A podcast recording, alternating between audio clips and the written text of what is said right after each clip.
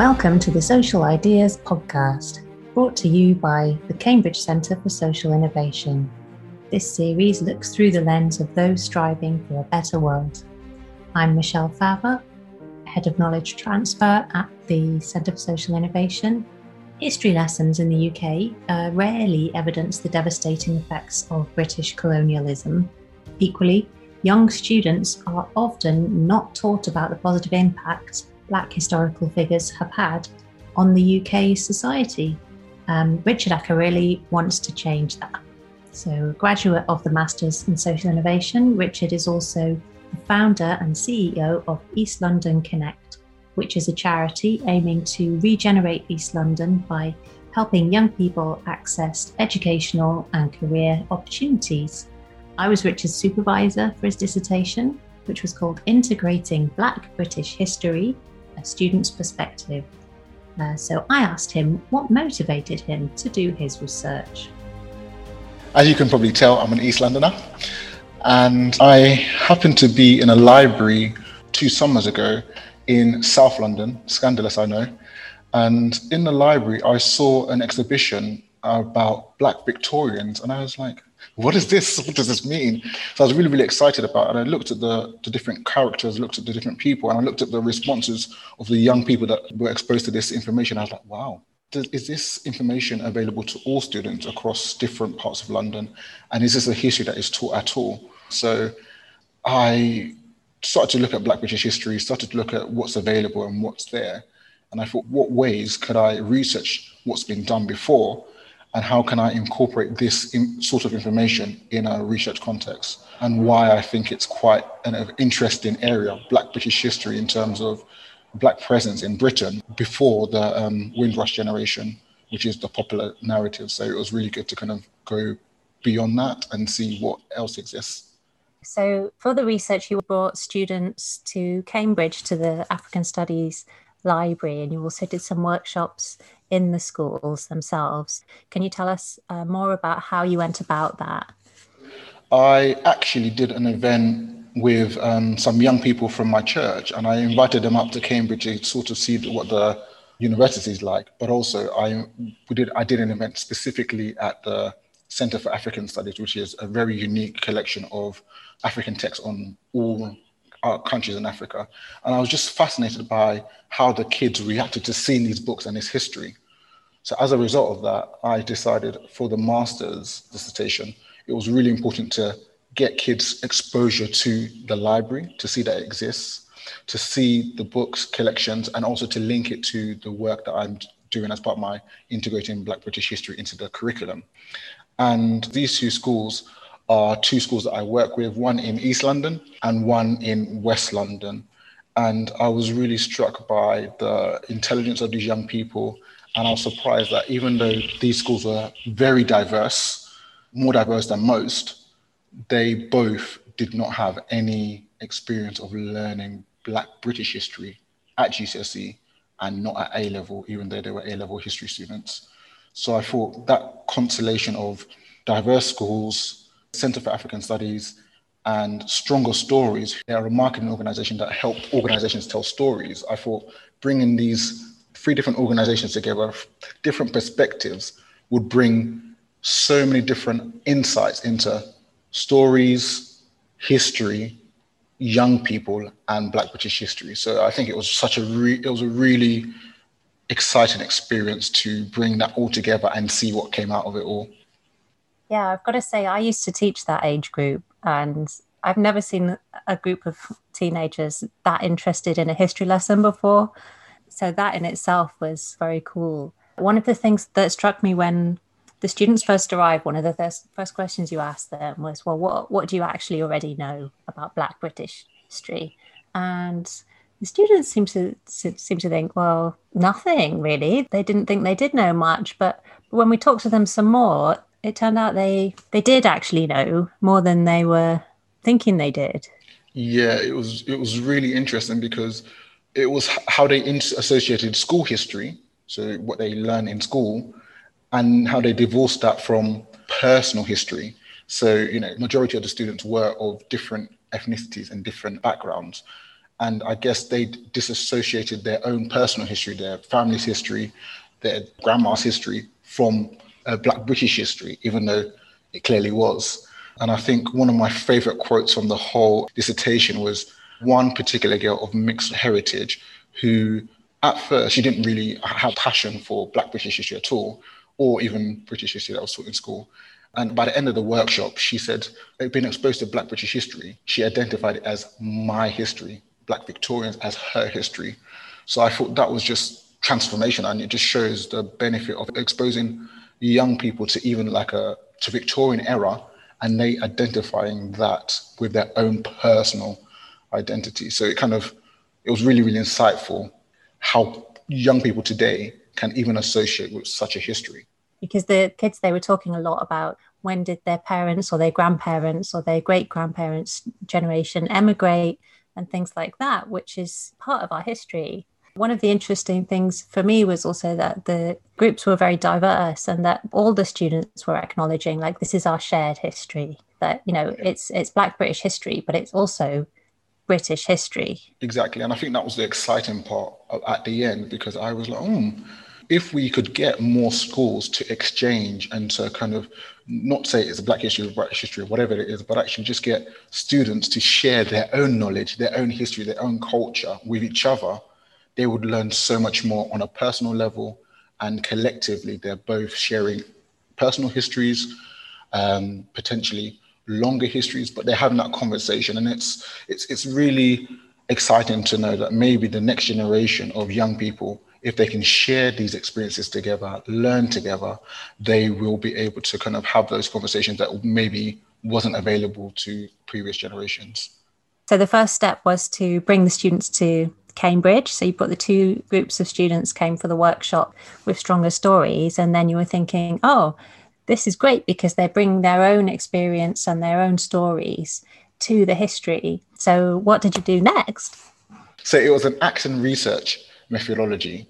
And that basically means that everyone in the research process, so students, the um, workshop organizers, and supervisor and myself, we were all involved in shaping and making sure that each stage of the research was collective.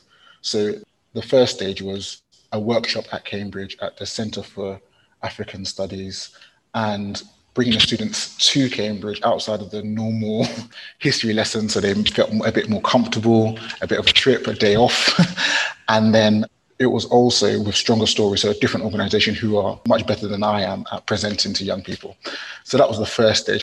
And then the second stage was actually I went into back into the schools and I did focus groups with the kids who came to the workshops to say, what do you think was good? What do you think was bad? And more importantly, if you could do it yourselves, how would you redesign it and teach other people to do Black British history? And it was really, really good to just have those conversations.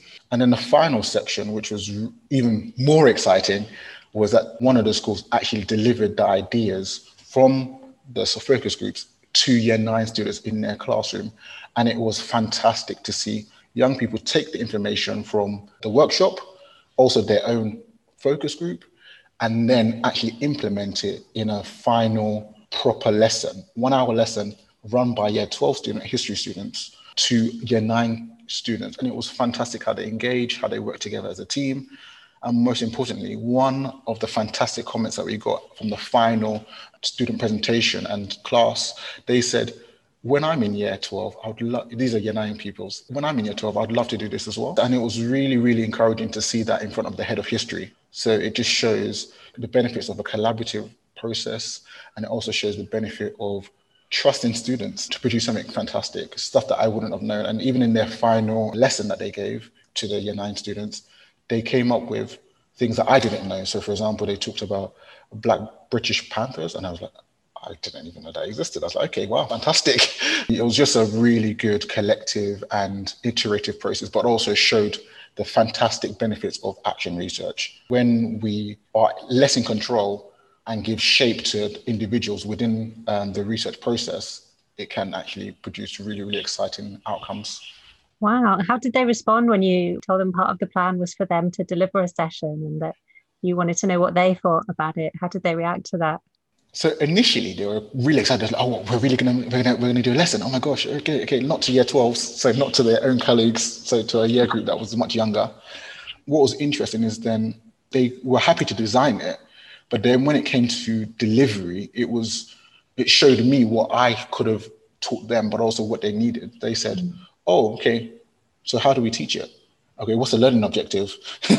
you know, how do what activities do we have to do? How do we integrate these kind of things?" And so they realized they had knowledge, they had ideas, but they didn't know how to teach it. So it was very interesting to kind of talk them through that process. And the end process was fantastic. I didn't say anything, and they had no assistance for, for, for one whole hour, and it was just brilliant. So I think initially it was trepidation, then it was input, please, and then they delivered, and it was really, really good. I don't know about you, but in my school, when we learned history, we wouldn't have dreamed of being asked what we thought should be in the curriculum. I don't think we learned anything in particular about the history of race. I think the, the only thing we may have touched on slightly was learning about the Second World War and anti Semitism, and then maybe five minutes of slavery in year nine, something like that. But what, what was your experience of, of learning history at school? Um, you, went to, you, went to, school in London, right? Yes, I went to school in uh, Essex actually and um, it was very diverse. Lots of young people who would come from you know different parts of East London and parts of London into Romford, which is basically East London. Honestly, even when I was doing the research, I couldn't remember a lesson where I learned something about Black British history. I can remember maybe Martin Luther King. I remember at A level, I, I learned a little bit about Rosa Parks, but I guess the context of London and Black British history, I had nothing about. So it was kind of only later on in life, in my late 20s, that I was like, oh, huh, interesting. But during my secondary school time, I learned absolutely nothing. So I think it was sort of me giving them the chance to shape the experience that I didn't have. So it was, so I think it was exciting in that way. So one of the things you did for, for the research was obviously to read a lot about the history of the history curriculum and yeah, yeah how that's been positioned in schools in the UK.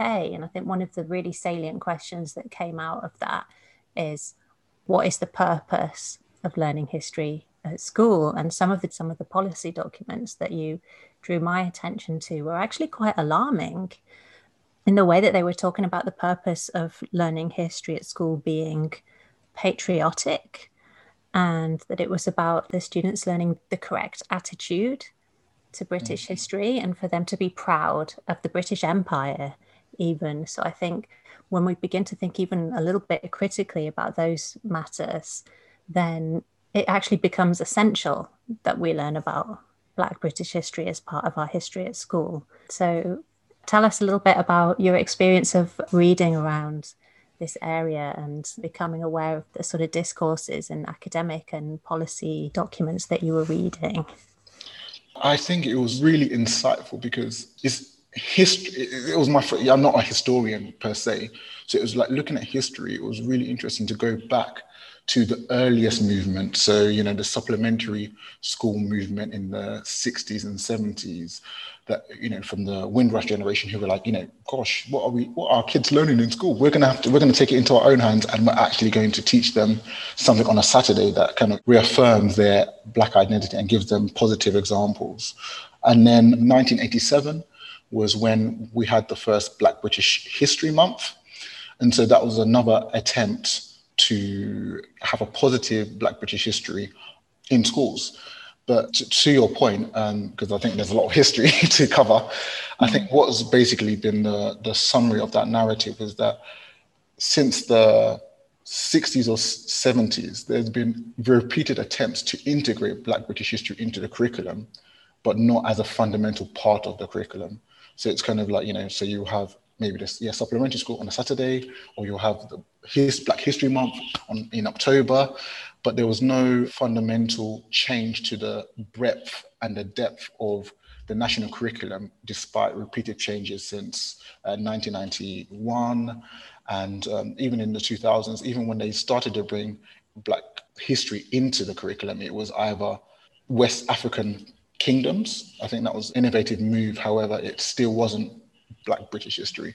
So, in terms of how it's evolved over time, I think there has been need for actually to fundamentally look at where do we place Black British history within British history as a permanent and important part of what kids should learn about what it is to be British.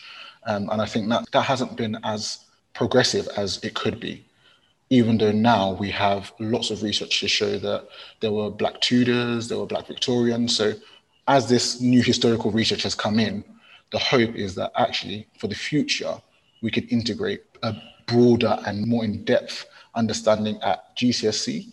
And my sincere hope is that with the amount of new research that is available, that we could have something more critically looking at Black British history at A level, which still, unfortunately, does not exist. Yeah, and I think importantly, a lot of the examples that that maybe can be found when Black history is taught in school is that often the narrative that the kids actually receive is is very negative in the sense that you know Black people are portrayed as victims of colonialism or variously hard done by, which of course is true, but at the same time.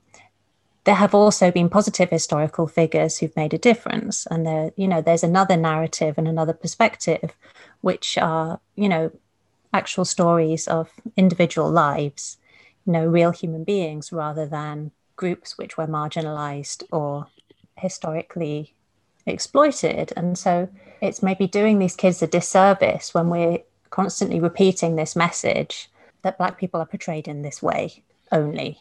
Yeah. So I think one of the, the great things about the workshop with Stronger Stories was that actually the individuals that you chose to show were actually having a positive social role. So there's a lot of Black people, example, who were involved in ending slavery. Yeah.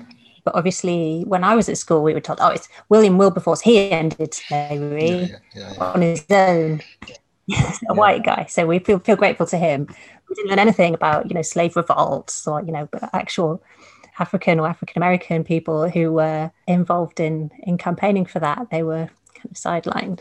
Exactly, but you know, it, it was fantastic to um, show people like William Cuffay, who he worked alongside. So it was not an individual process, and it was a collective process. And I think that's something that's not told. You know, it was allies. We had allies. You know, it wasn't you. You couldn't like with many things. You can't make massive political social change alone. you need to work as a group. So it was just really good for them to see. Alongside William Wilberforce, you have the likes of William Cuffay, you had different individuals who were able to make a positive impact and stand for what they believed in. It wasn't just an individual heroic figure, but actually many heroic individuals who worked together. Ignatius Sancho and um, William Cuffay people who were also strongly um, advocating for the abolishment of slavery. So it was good for them to see that, you know, even within this period, Black people were not powerless and they were not kind of disenfranchised and had to fight alone. Actually, they were collectively working with other people, white and Black, to make a change and to bring about awareness and a change to the laws around slavery. I became more aware recently of the, the Saturday school movement that you mentioned because I read the Akala book, Natives, Race and Class in the Ruins of Empire. So I read it because I became aware that a lot of the undergraduates are reading it, which is testimony in itself that young people really want to learn about this stuff. And in in the book, Akala talks about how he was part of this Saturday school program and how that helped him to gain a sense of his identity as a as a black man in the UK at that time.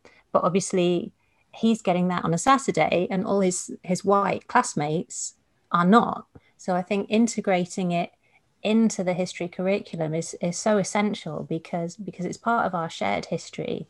And I think one of the obstacles to that is is perhaps people being overly cautious to talk about it. So for me personally, I think one of the realizations that that I had through kind of being involved in this was that the wisdom that I've received implicitly, you know, from my education and my experiences has been, you know, just just don't mention race, just don't talk about it.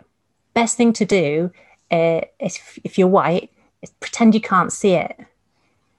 You know, no one said that to me explicitly, but I feel like through through my schooling, that is the message that was shared with me through kind of being involved in this project with you. It's helped me to realize actually if I feel shy, if I feel like I don't want to say anything, I don't want to talk about race, maybe that's that's where it's coming from.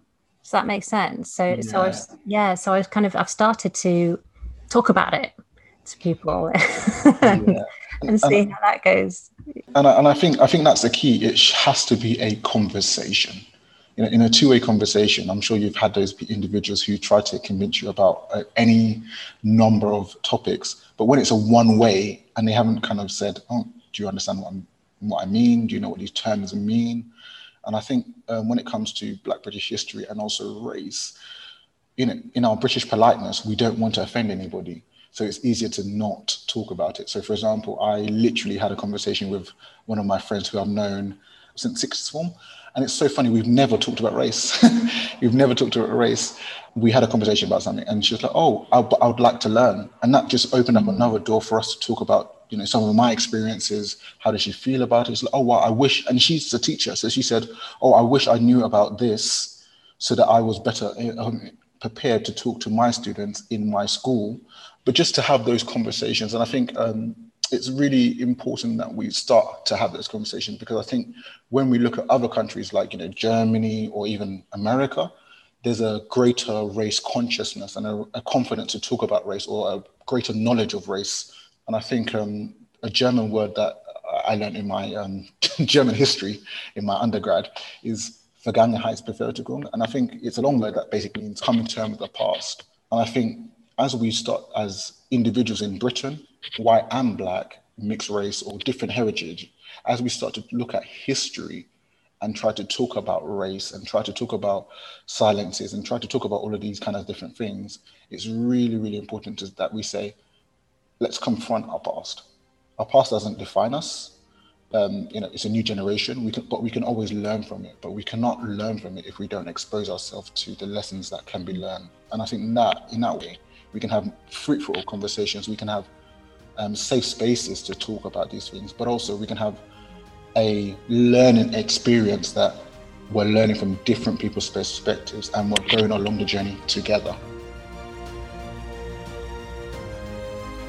That was Richard Accarelli, a Masters in Social Innovation alumnus and PhD candidate with the University of Bristol. Uh, Richard is also the producer and presenter of his own podcast series, Teaching at the Top Black Men in Academia. You can find out more about the Cambridge Centre for Social Innovation by following us on Facebook, Twitter, Instagram, LinkedIn, and YouTube.